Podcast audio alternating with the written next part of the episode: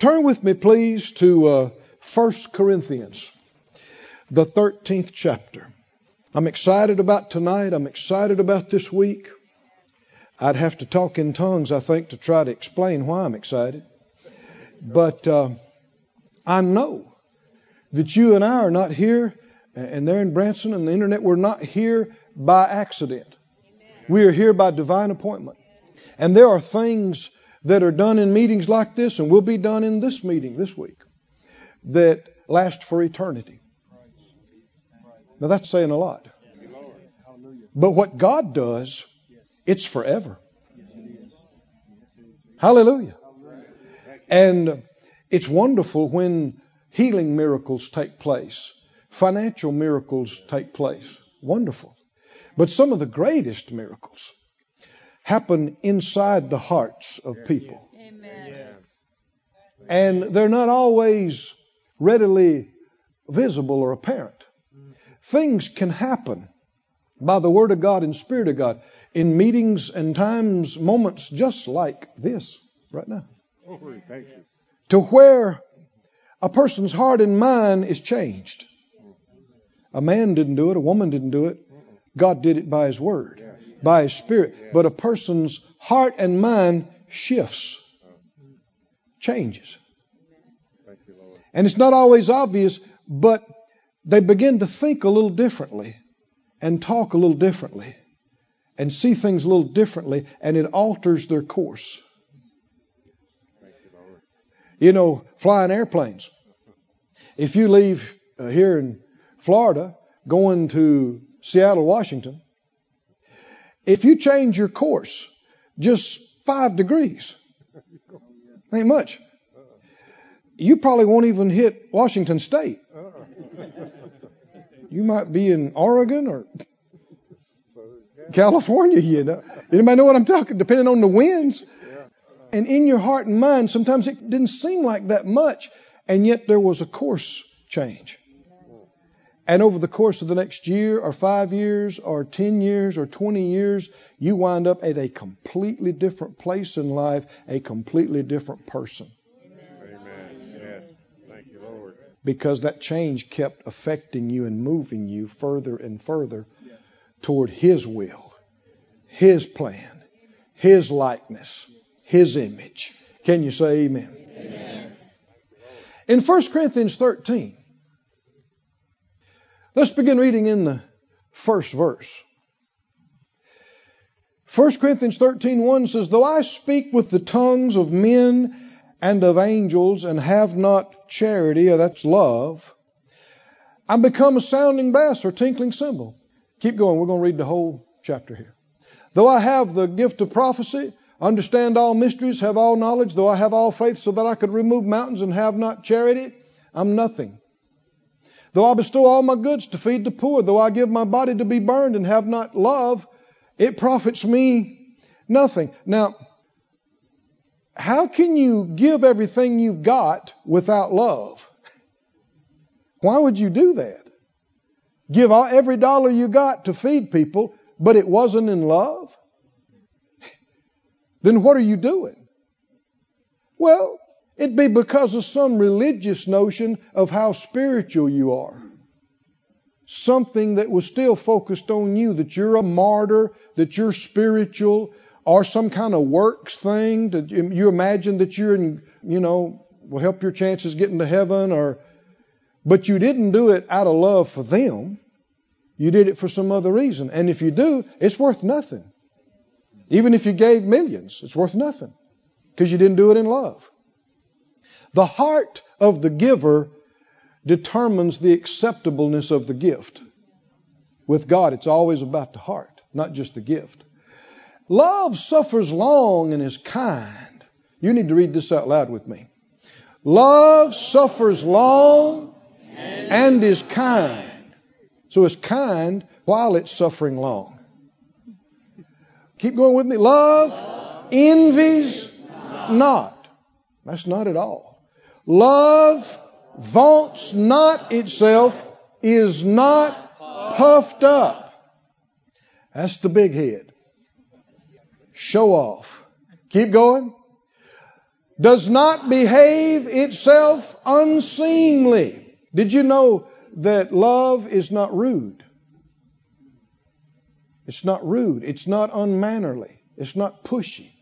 Keep going. It seeks not her own, is not easily provoked, thinks no evil. If you walk in love the way a mature Christian does, some people will think you're naive. They'll think, look at that. They didn't even know. Those people were being mean to them. Those people were insulting them. And you go, really? Why? Because it goes on to say it takes no account, right, of a suffered wrong. You don't have to keep up with everything somebody's trying to do. Do you? You can be blissfully oblivious. or even when you hear about it. So, who am I? Love makes you godlike. Because it is the love of God. Can you see God, the Father on the throne, fretting about the junk people said about him today? Do you see him asking the angel nearby, going, What did they say? They called me a what?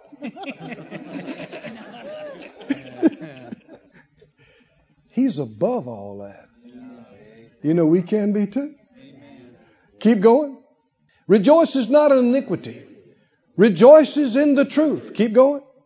Bears all things, believes all things, hopes all things, endures all things. Keep going.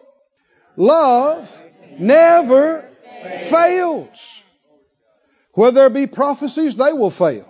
I can read the rest of it here. Whether there be tongues, they'll cease. Whether there be knowledge, it'll vanish away. Keep going.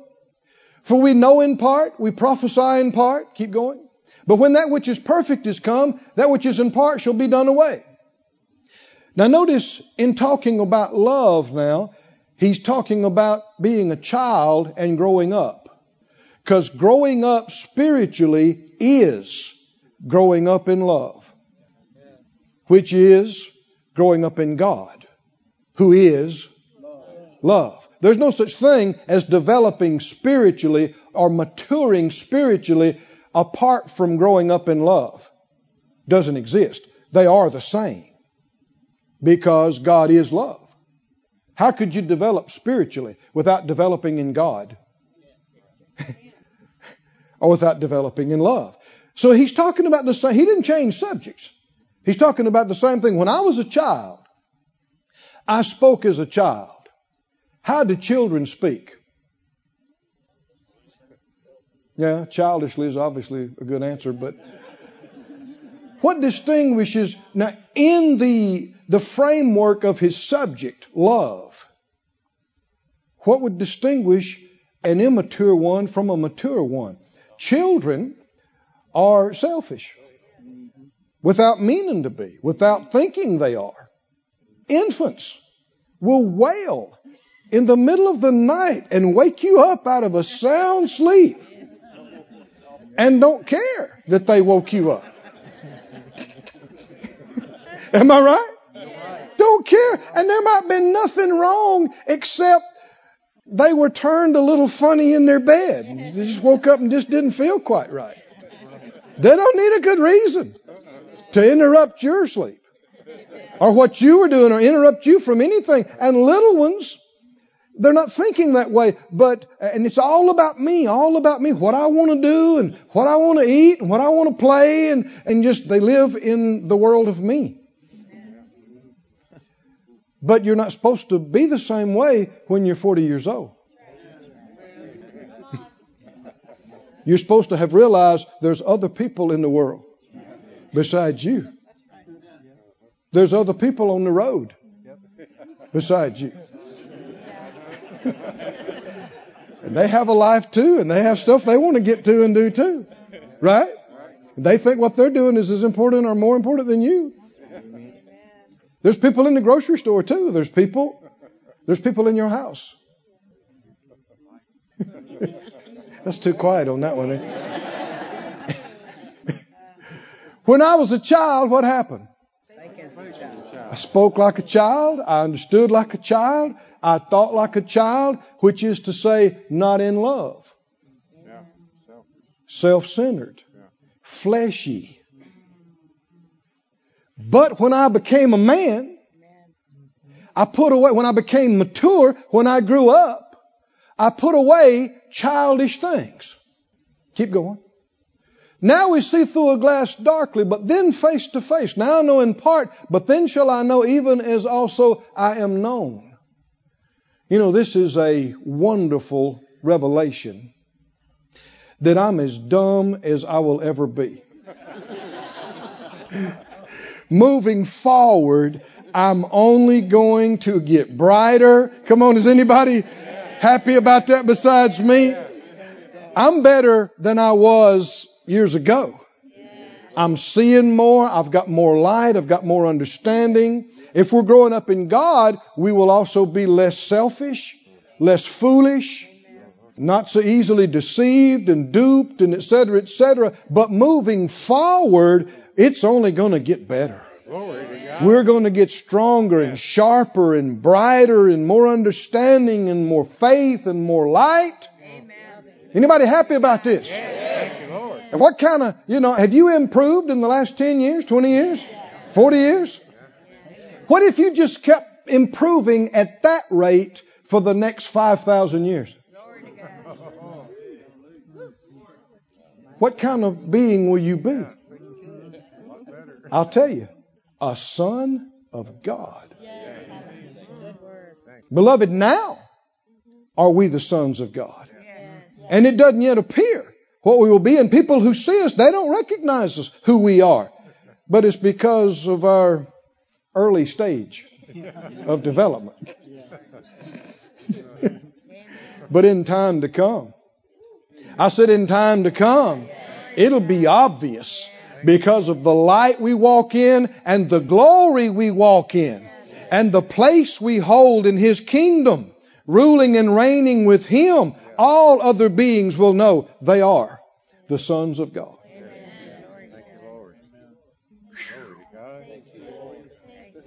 Glory to God.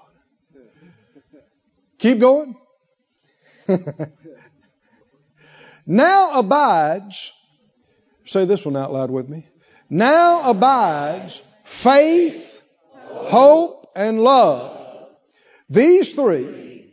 But the greatest of these is love. Glory to God. I want to talk to you about this verse tonight, as the Lord would help us. Faith, hope, and love. These three.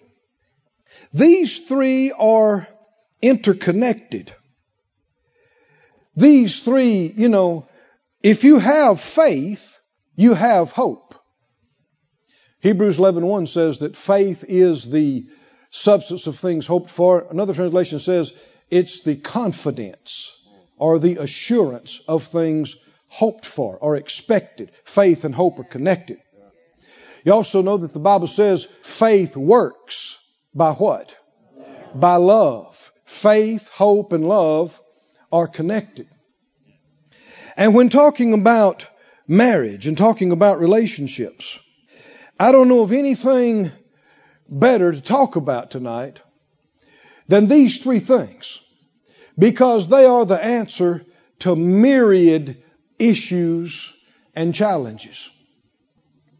We were singing Shut the Door. and that's not just a little song. How many know the Bible says, neither give place to the devil? Didn't it say? One translation says, don't give him any foothold. Don't give him any opportunity. What if the devil has a foothold? What if he has place in a marriage, in a home?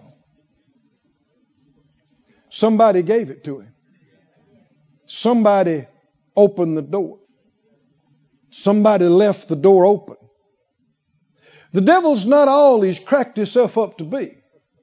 He can't just push his way into your life, into your marriage, and wreak havoc. He can't. I said he can't. Don't you believe he can? He can't. Somebody has to let him in. Now, there's no need in pointing fingers because everybody in here has let him in different times or places or situations. But it's a dumb thing to do, isn't it? Somebody say, shut the door. and the best way I know to shut the door is with faith and hope and love.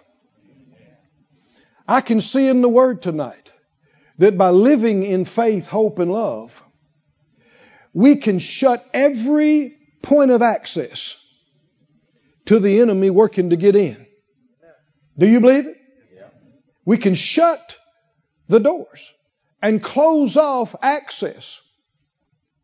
The enemy goes about like a roaring lion. What's he looking for?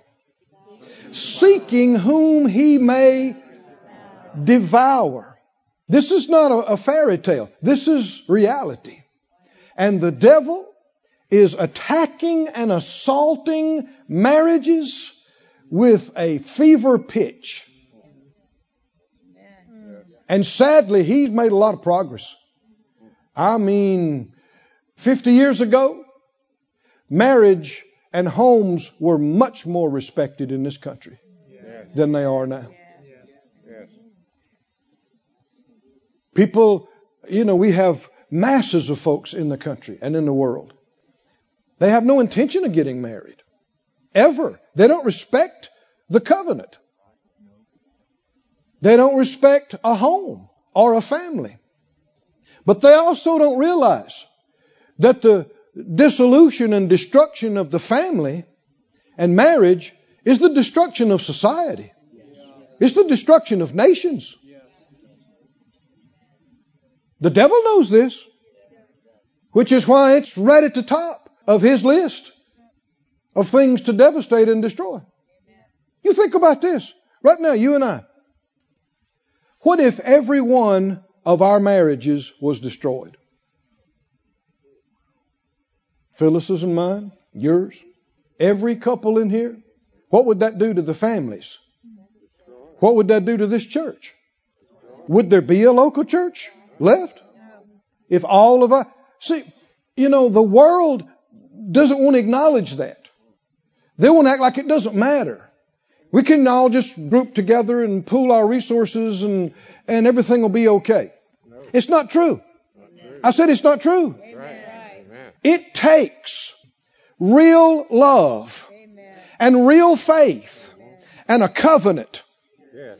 to be strong enough to overcome the assault and the temptations and the attacks and the flesh to overcome all the junk that comes against marriage and families and to be victorious over it and year after year and decade after decade still have a home and a house and a foundation and family. Thank you, Lord. That's one of the greatest miracles going on in the earth, isn't it?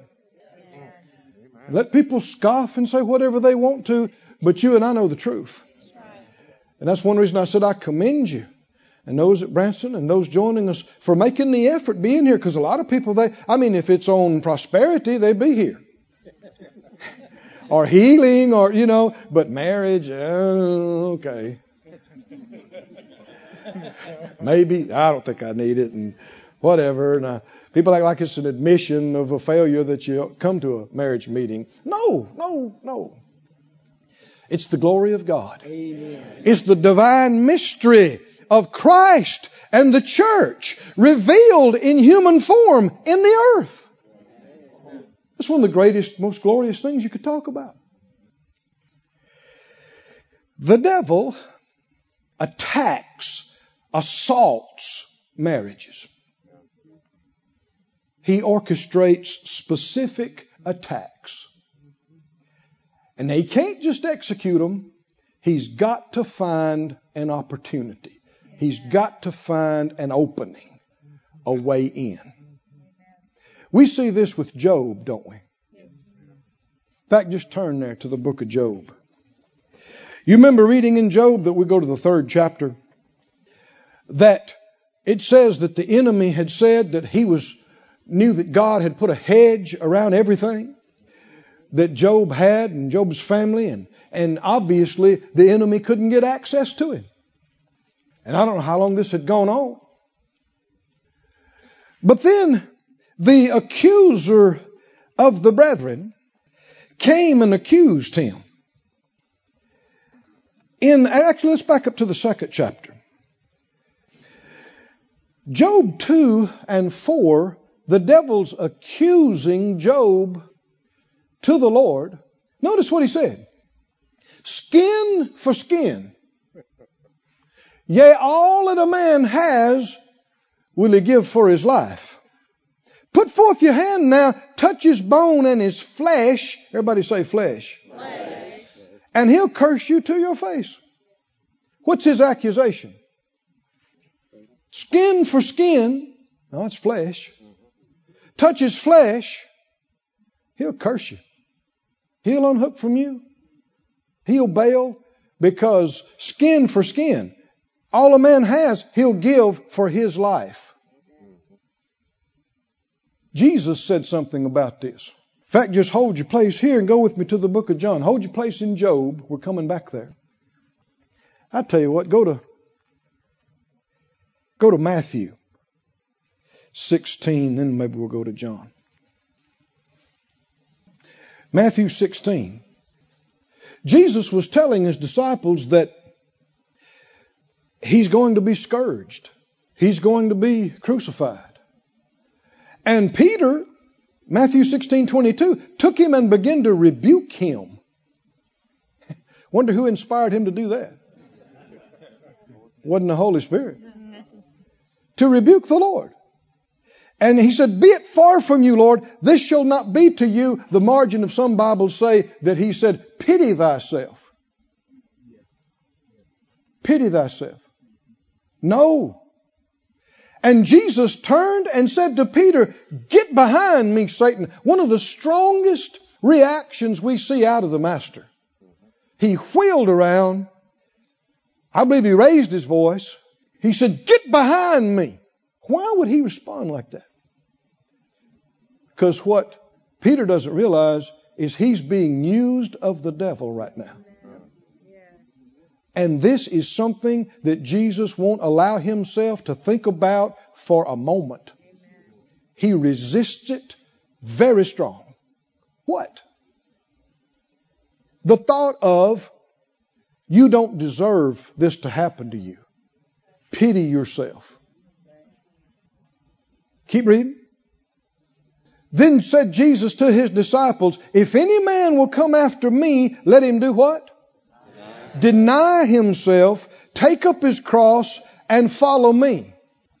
For whosoever will save his life, what'll happen? He'll lose it. Whoever will lose his life for my sake, what'll happen? He'll find it. I want you to put this with the accusation the devil made skin for skin. All a man has, he'll give for what? His life. Then he said, touch his flesh. Jesus said, if you save your life, you'll lose it. If you lose your life for my sake, you'll find it. John says a similar thing in John 12, 25. You don't have to turn there. But he says, He that loves his life will lose it. He that hates his life in this world will keep it unto life eternal.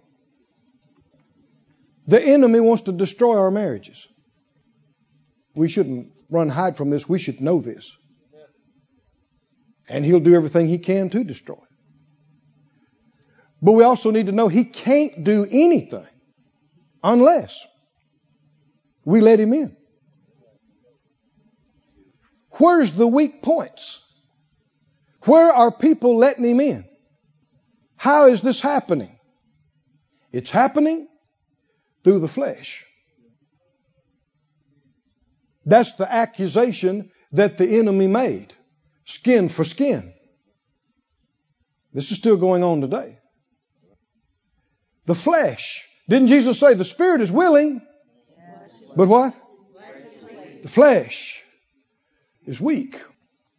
And one of the evidences that you're not operating spiritually, that you're operating in the flesh, that you're seeking and concerned about your own life and preserving it and finding it and getting it rather than losing your life for the Lord's sake is the presence of fear.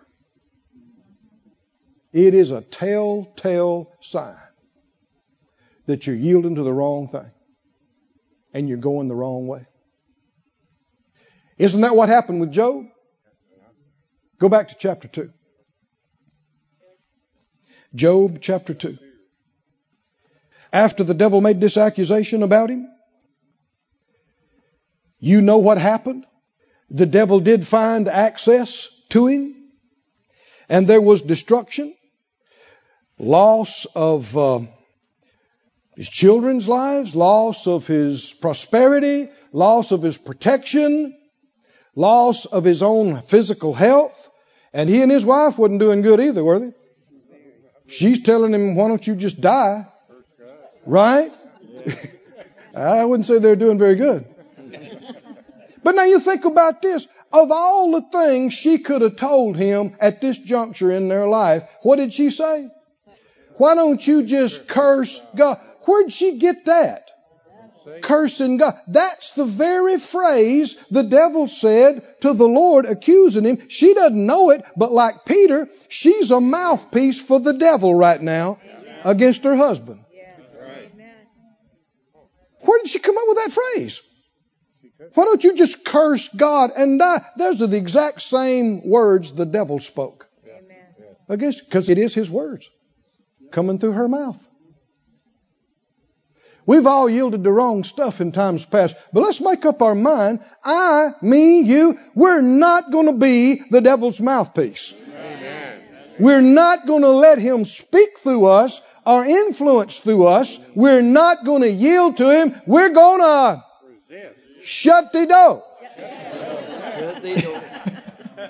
and keep the devil outside, unable to gain access to get in. It's up to us.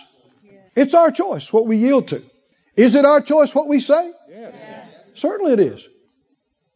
You don't have to say something just because it comes to your mind, or just because you get your little feelings hurt, just because you get your little temper stirred up. Don't mean you got to start talking and doing all kind of stuff. You could actually be a real Christian and be led and control yourself and walk in faith and hope and love. And if you did, you would avoid opening any doors or access point. Come on, can you see it, saints? You just keep everything closed to the enemy.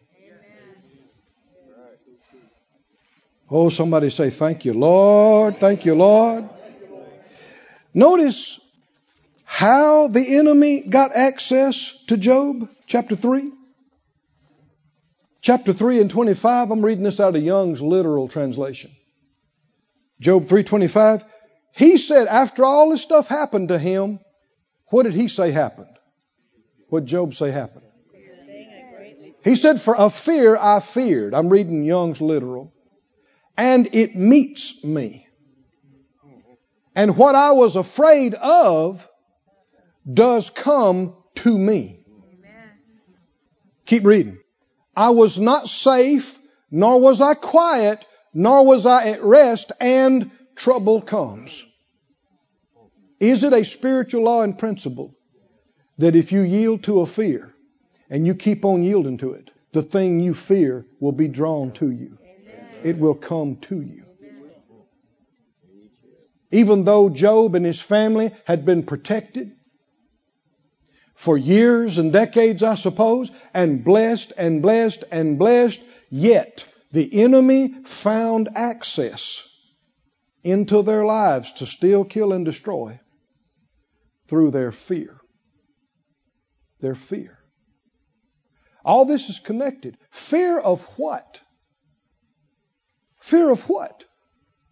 It's what Jesus was talking about. It's fear of losing my life. I know these things are spiritual. I know you got to listen with your heart. But do you believe there's power in the Word? Yes. Yes. Phyllis and I have counseled with folks concerning their marriage years past, recent times. You watch this again and again when marriages are in trouble and you're listening to people talking to people. You won't talk very long until one of them will say, I'm afraid. I'm just afraid. I'm afraid I'm losing them. I'm afraid they're lying to me. I'm afraid they don't love me anymore. I'm just afraid too much has happened. I'm just afraid. Is it okay for a child of God to be afraid? See, we've been brought up in religious circles that have taught us that everybody's afraid sometime and that's okay and we struggle with it. No, no. Fear is an open door to the devil. It's one of the most serious things we deal with in life, friends. What happened to Job when he feared a fear? Havoc, devastation flowed down upon him and everything he had. And the reason why people are so susceptible to the fear is because they care too much about their life. And the thought of losing my this or my that, losing my identity, losing myself in this relationship. I just feel like I'm losing myself. Well, you should have already done that. I just don't know who I am anymore. The only place you're going to find out who you are is in this book. Who you are in Christ Jesus. You need to die to everything else. But when there's this fear of, I, but I have needs and I have desires, and I just feel I'm afraid life is passing me by. I'm afraid I'm stuck in a loveless marriage. I'm afraid, I'm afraid, I'm afraid, I'm afraid. Yeah, and all the doors are wide open. And the devil is eating your lunch. Somebody say, shut the door. Shut the door. oh, we're having a service tonight, aren't we? Say out loud, shut the door. Shut the door. How do you shut the door? Yielding to fear is opening the door.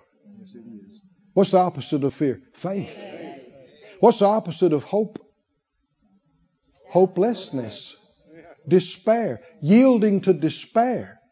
Oh, it's never going to be any better. It's hopeless. Yielding to that, thinking that, talking that is opening the door to the devil. What's the opposite of love? Hate and selfishness, self centeredness, yielding to selfishness is opening the door to the enemy. And if you seek to save your life, what'll happen? Jesus said, You will, not might. You will lose it. You'll lose it. In talking with people that are experiencing problems, You'll also hear this. You won't go very long until you start hearing this. Me. Me. They just don't me. And they don't for me. And they don't know how that affects me. Me. Me. And what are they afraid of? There's a fear of loss. I'm going to lose my opportunity. You ever heard of a midlife crisis? Do you know what's happening in a midlife crisis? Fear. Certainly it's fear. But it's exactly the same thing that happens with a three year old when it comes bedtime. what happens with a three year old when it comes bedtime? With a lot of them. It's because it's time to go to bed. Huh? Their eyes are like this and they're going, No! No, I want to stay up. I want to, I want to, I want to, I want to. Why? A fear they're going to miss something. Now, you know, they're not going to miss a thing. Right? They don't care what's on the late show. They're not going to miss a thing. They need to get their little self in the bed. They're not going to miss a thing. It's exactly what's happening with a 50 year old that went crazy. Jumped out of their career and their family and everything else. They're afraid. I'm getting old and missing my window. and, you know, I'm going to get too old and slow and nobody will want me in. And friend, if you do, you have just opened the door Amen. to the destroyer in your life, and that's why people get in such terrible messes. And they lose, and the devil is able to steal and kill and just devastate and destroy. Because the fear. The fear.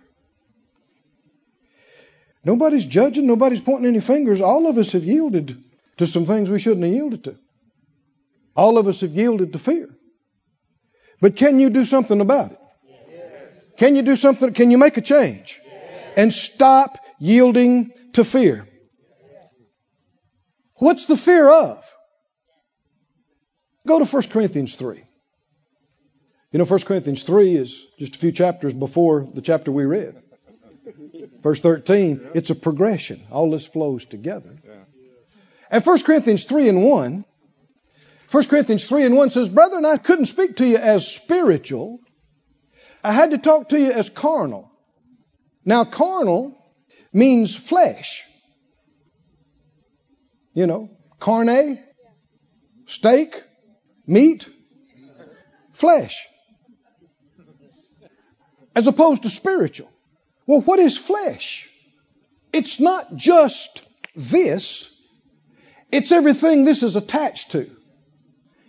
It has to do with everything this lives in. And flesh is the emphasis on the physical, temporal, earthly satisfaction and fulfillment. And if you live for that, it'll never be enough and you will lose it. Not might. Jesus said, you will. And if you can die to this, uh, you can, if you will die to this, and it's something you got to keep affirming every day, you can get free. You can get so free till the devil can't access you like he's accessing other people. Right. He can't get to you. He can't hurt you Thank you, Lord. like he hurts other people. Because you don't love what they love. You're not living for what they're living for. So when the devil threatens to take it away from you, it don't even scare you. It's like death itself. I'm so thrilled. I'm not afraid to die. It just affects everything in your life. Everything. I'm genuinely, I'm not just trying to convince you. I'm genuinely, completely unafraid to die. Amen. Thank you. I know the Lord Terrors is coming. Won't be much longer. I'll go. You too. and, but I am so convinced of the reality of God and spirit and heaven and eternity. Hallelujah. I'm so convinced of what's going to happen when this body breathes its last and falls on the ground. I'm going to step out of it. And I'm going to be me. Only me, free. Free me. Hallelujah. That's right. Hallelujah. And it's just going to be the beginning of the most glorious part of our existence thus far. Glory to God. Hallelujah. So it delivers you from the fear. Yeah. And the Bible said in Hebrews that because of the fear of death, people were all their lifetime subject to bondage. Well, who's enforcing the bondage? Well, then what gave him access to create this bondage? It was the fear. The fear. We understand faith in God gives God access into our life, doesn't it? Allows Him to move and do great things in us and for us. Well, fear gives the destroyer access to our life, gives him opportunity to do terrible things against us and to us. Should we take fear seriously? What about fears concerning our marriage and our spouse? Hmm? What if your spouse decides tomorrow they don't like you anymore? They don't love you anymore. Here's two words their loss. Do you have to fall apart? No, I'm not saying don't care, and I'm not saying it wouldn't touch your heart, and I'm not saying you wouldn't shed some tears, but do you have to come apart? And do you have to fail and cease being you? Or do you have enough of your heart in God that He is your everything and you can overcome every obstacle and trial and test? I'm just, I'm just afraid. I'm afraid that they don't love me. I'm afraid that uh, they're having an affair. I'm afraid they're lying to me. I'm afraid they're making a fool out of me. Here's a great truth only you can make a fool out of you. That's the truth. Only you. If somebody's hurting you, lying to you, deceiving you, it's not a bad reflection on you. That's their failure. And why do people get so bent out of shape? We're getting into it now, aren't we? Let me tell you something about your spouse. You don't own them. You never have. And you never will. And they can do anything they decide to do. And you can't stop it. And if you're going to stay tied up in knots about what they might be doing, who they might be talking to, what they might be saying, what is that? What is that? Fear. And it's connected with some ugly, stinking flesh, pride. My, my, my. What about how I'll look? What about what they'll say? What about me? Yeah, but that's my wife. It's my wife. Notice where the emphasis is. My. it ain't about them. It's about my. My. And as long as those fears are there, what do you have? You've got a open. Open door. for the devil to harass you and feed all kind of lies into your mind and torment you. Amen. Torment you. Fear, fear, fear. Fear of not getting what I want. Fear of not getting what I need. I need respect. I need to be treated. I'm a special person. I need to be treated. I'm a wonderful person. I need somebody who appreciates me. You're seeking your life. You're clinging to, holding to your life. And the fear is that you might not get it or that you might lose it. And that'll keep you perpetually vulnerable. Fear of being taken advantage of, like we already said. I know years ago, this was a good 25 plus years ago, uh, there were several things going on in our life and ministry that was troubling. And I was in the floor praying, and I had been I'd been quite heavy about some things, and I was praying and. This is going on for weeks and, and long months actually, and some of these things, and and the Lord spoke to my heart. He said, Keith, if you'll just forget about you, most of these problems will just evaporate. I thought, huh. If I'll just forget about me, most of these problems will just evaporate. I thought, is that true? I sat up and I thought, well, I'm thinking about how this affects me, about how I want, how I need, I, I, I. And if I forgot about me, I suddenly realized I wouldn't even have anything to pray about right now.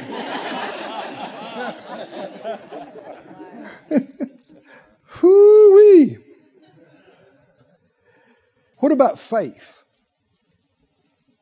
and hope and love?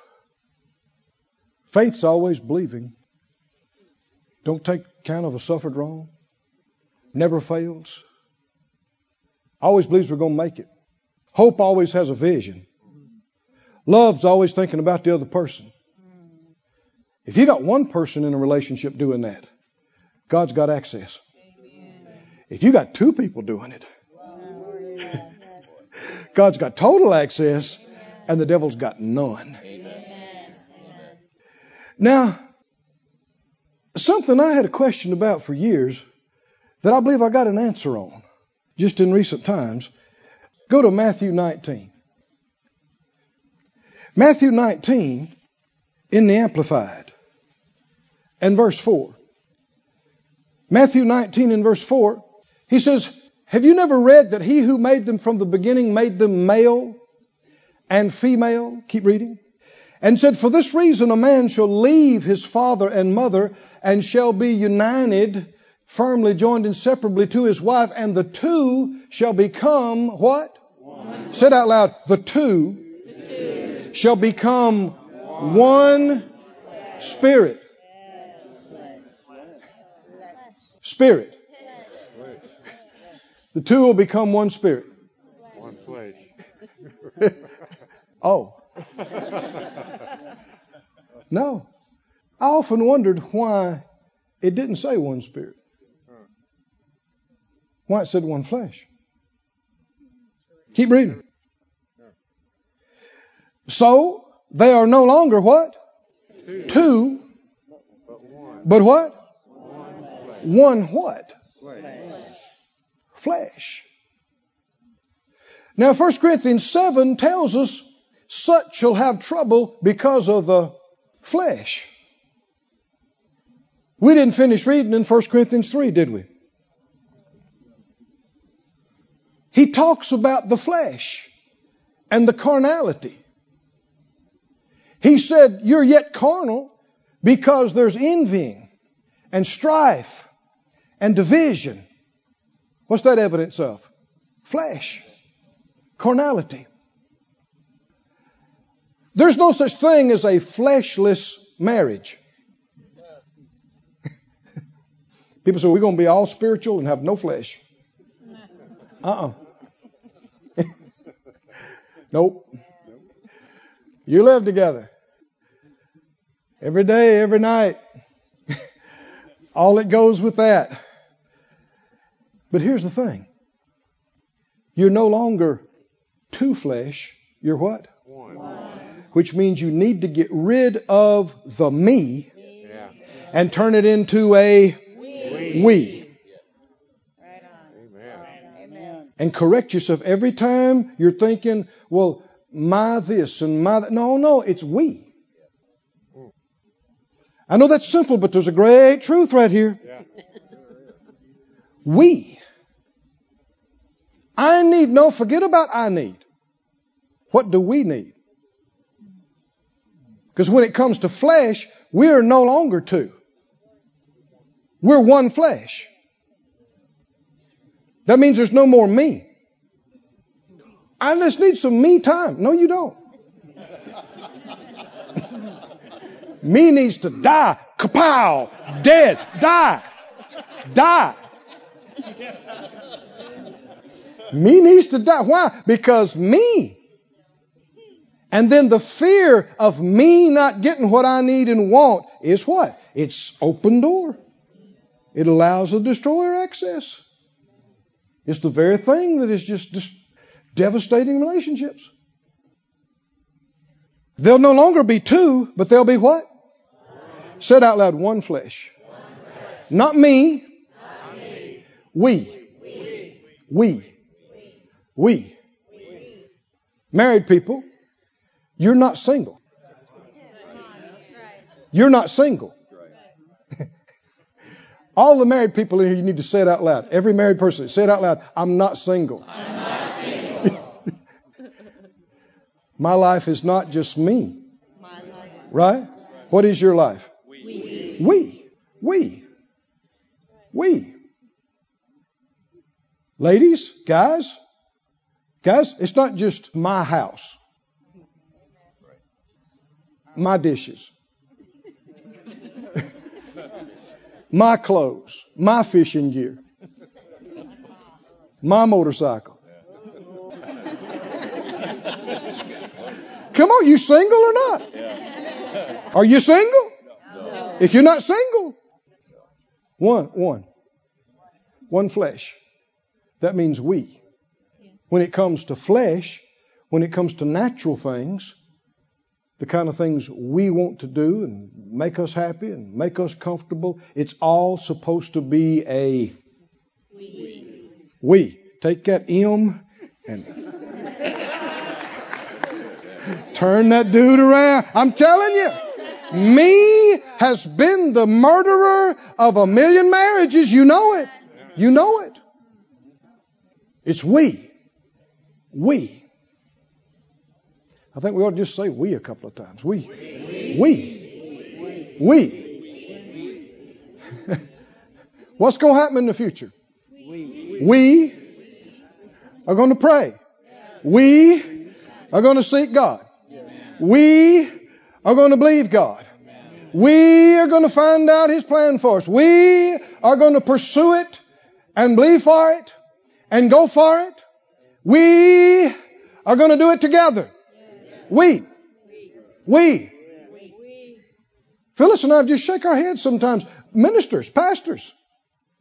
We've had pastors' wives tell us before. Say, well, you know, he decided to come pastor this church. And they're mad at him because he's doing things in the church. It's supposed to be we. Boy, I tell you what, I know she's sitting here, but I got one of the finest wives in the ministry you have ever seen or heard of. I'm telling you, whatever it takes, all she wants to know is, did the Lord really say so? and if we got that settled, whatever it takes. Whatever it takes. Hallelujah. I should want her happy and comfortable with me. Yes, yes, She should want me happy and comfortable with her. yes. Not apart, Amen. Not separate things, together things. You, there's no way. People are running totally different directions, so called calls that make them have completely different, separated lives. And that's God. It's not. People are deceived, and it doesn't work. And that's why you hear time after time after time. Next thing you know, they got involved with somebody else. Because it was me. Say it again. We, not two, but one flesh. One flesh. Go with me to First John. I didn't finish telling you this. Oh, you need to know this. I just I need to go a little further about what fear will do to you. Fear makes you stupid. It does. Let me give you the definition of stupid. Seriously. Stupid means a slow mind. Stupid means given to unintelligent decisions. Will fear move you to make dumb decisions? Yes, it will. Yes, it will. Fear acting in an unintelligent or careless manner, unreasoned thinking or acting. A lot of times when people are, are they're in such a rage or they're in such a, a depressed hurt, actually they're scared. They're scared. And I don't care whether it's mild apprehension or full blown panic. It's all fear. And it's just uh, how much you're yielding to it. It's whether you're opening the door a crack to the devil or whether you got the garage and the barn door open. But when you yield to fear, or I yield to fear, the enemy will come in. It's just what he's been waiting on. He's been circling. He's been looking for cracks. He's been looking for access. And if we won't yield to this selfishness and despair and hopelessness and all that junk, if we won't do it, we can keep him waiting, waiting year after year until we run our whole course and just get out of here. and he goes, they never did open up. It's true. Said out loud, I am not afraid. Fear makes you stupid. It does. I mean, when you think about some of the things people have done to their own family, to their own relationship, to the people that cared about them, what other word would you use? It's stupid. It really is. Absolutely crazy. And the reason they did it is because of fear. The more you yield to fear, you don't see things right anymore. You get to where you're not even thinking right. You get to where your version of reality is skewed. And what's happening? The enemy is blinding your mind. Fear makes you weak. It makes you weak. And what evidence of weakness from fear is neediness. Neediness. Little children need a lot of attention, need a lot of help. They're naturally selfish. We understand that. They're a baby, they're a child. They should grow out of it. But mature ones are not supposed to be needy, clingy. You don't like me. I know I had a couple sitting across the desk from me years ago, experiencing a lot of marriage problems. Young, young. I think I've been married six months. And one of them said to the other, I said, What's the problem? And the lady said, He doesn't love me. He looked at me with pain in his eyes. He said, I do, Brother Keith. I do. he said, He doesn't even think I'm pretty. He looked at me with angst in his face. He said, Brother Keith, look at her. She's beautiful. I tell her all the time. She looked at him and said, You're just saying that. he looked at me with it. He didn't say anything, but his eyes were said, Please help. It goes the other way too. You know, guys are saying, you know, you don't believe in me and and uh, you don't trust me and and you don't think I'm a man and you don't think I can lead and friends, neediness is spiritual repellent. Oh, it's it pushes people away. but we're having one tonight, aren't we? You knew what we were having. You came on and signed up for it anyway, didn't you? Neediness. Please, please.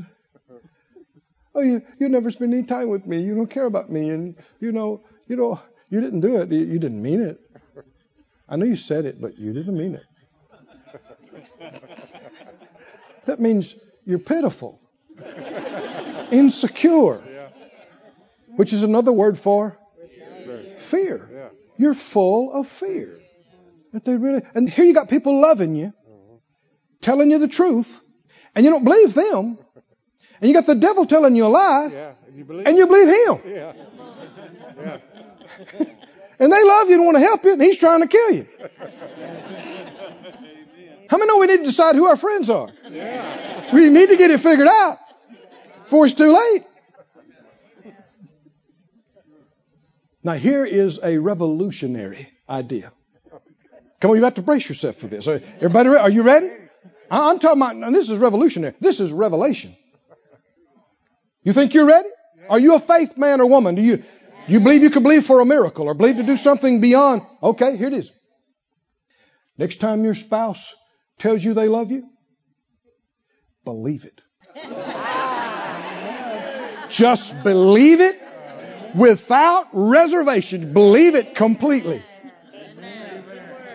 Next time they tell you, you look good. Just don't add anything to it. Don't go, oh, this old thing. You're just being, uh, you're just being nice. You're just being, no, quit it.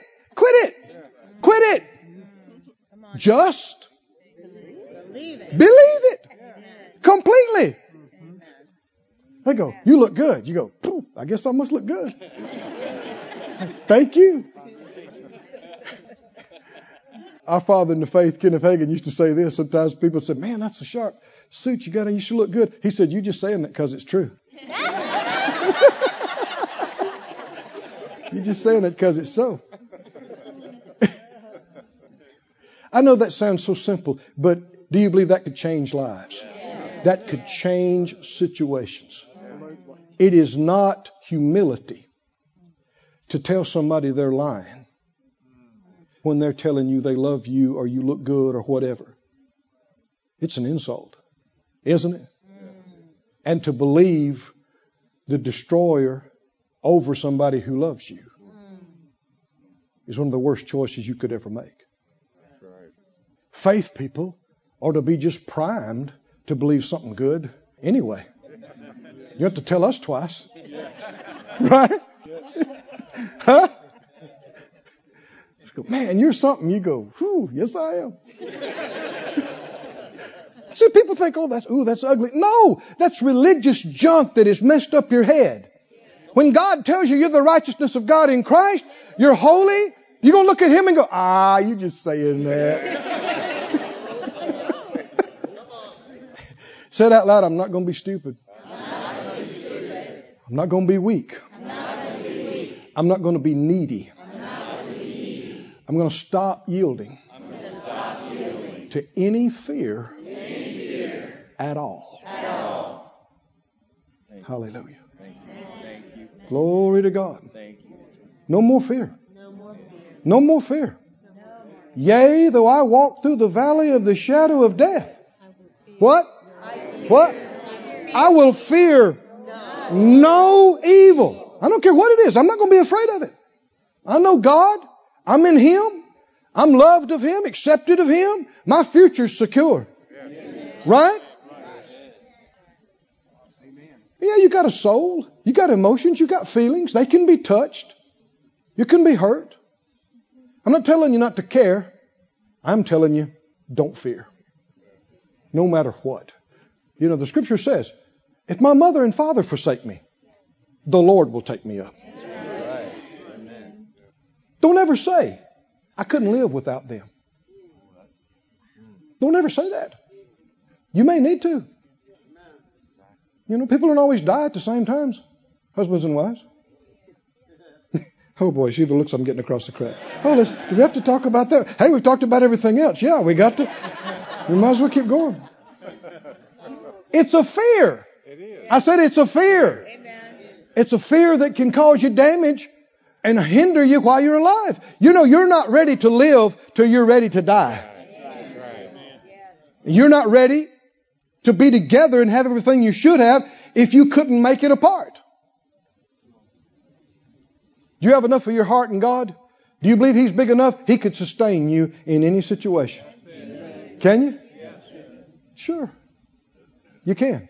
Say it out loud. I can make it. I can, make it. I can, I can do, all things, do all things through, Christ, through Christ who strengthens me. Who strengthens me. I, can. I can. I can do anything I need to do.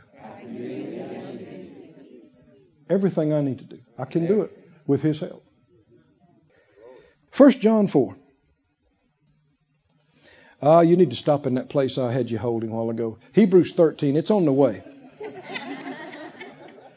Hebrews 13:5. 13:5 says, "Let your conversation, your lifestyle be without covetousness. Be content with such things as you have. For he has said, what did he say? I will never leave you nor forsake you." Now notice what kind of effect that's supposed to have on you. If you just believe that without reservation, he will never leave me or forsake me. What's verse 6? Then I can boldly say, The Lord is my perpetual helper. Always with me. And as a result of that, what? I will not fear. What man shall do to me? The complete Jewish says, Adonai is my helper. I will not be afraid. What can a human being do to me? A human being can't do anything to me that God's not much bigger than. What if you had no fears? No fears of having your heart broken, of being deceived, of being lied to, of somebody stopped loving you. What if you had no fears of any of that? What kind of person would you be? Happy. This has been a lot to take in tonight already. hasn't? It's- I know. But do you believe there's power in the Word? Do you believe these words have life in them? We've been reading scriptures, haven't we? Yes. How can you tell that you're yielding to fear? Go to 1 John 4. There is a very telltale sign and indicator. And when you identify it, make the connection, it'll give you a real tool to not give it any more place, but to immediately shut the door and put it out. 1 John and 4.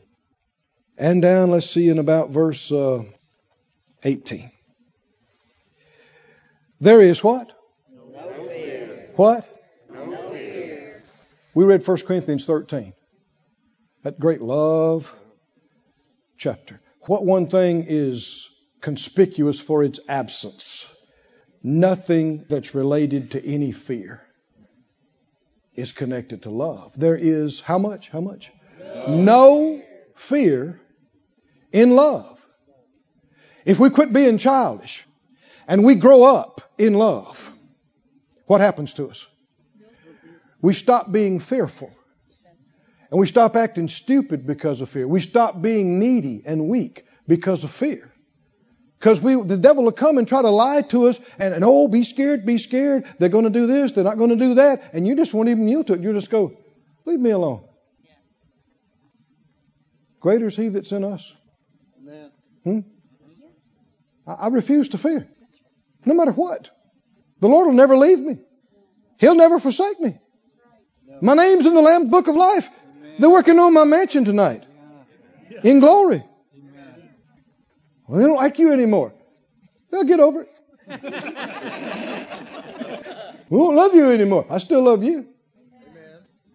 Well, you better quit. I'm not. There's no weapon against love. Love never fails. You can love people no matter what they do.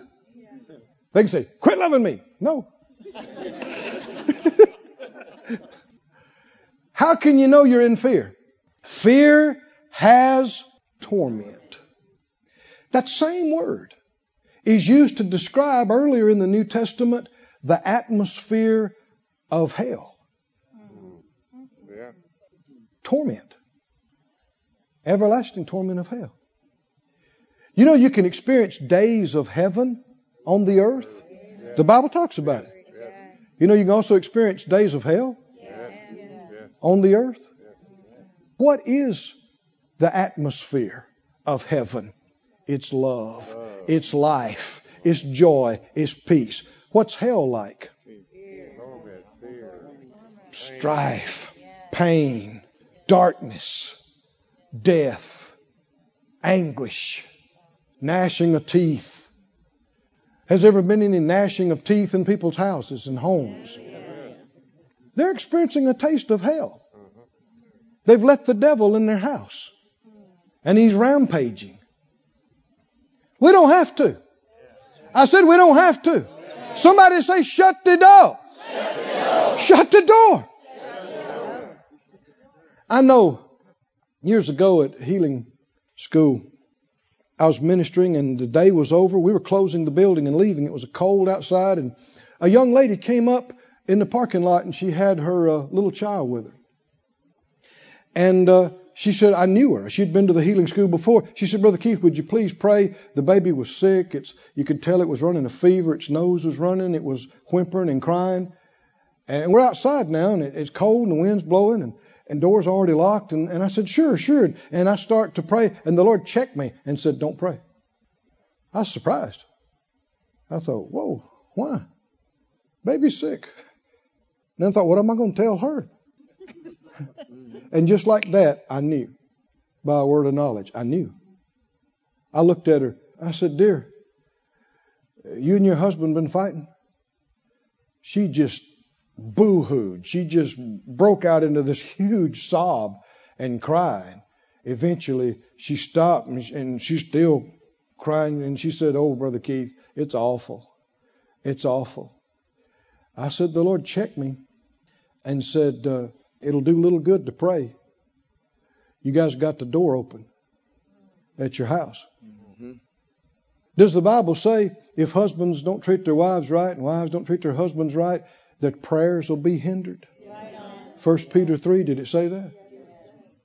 Well, what would be hindered prayers? It'd be God's not manifesting and the enemy is.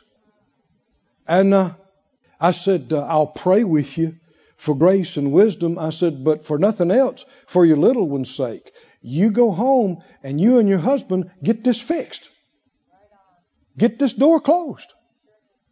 And your baby will be all right. So we prayed. And thank God she had a good testimony at the end of the week. Hallelujah. Somebody say, shut the door. Shut the door. Shut the door. Shut the door. Go to Ephesians 6. I'm closing, I think. Ephesians 6. In Ephesians, the sixth chapter, such a wonderful passage of scripture here. In the 11th verse, Ephesians 6:11, he said, "Do what? Put on the whole armor of God, that you may be able to stand against the wiles of the devil."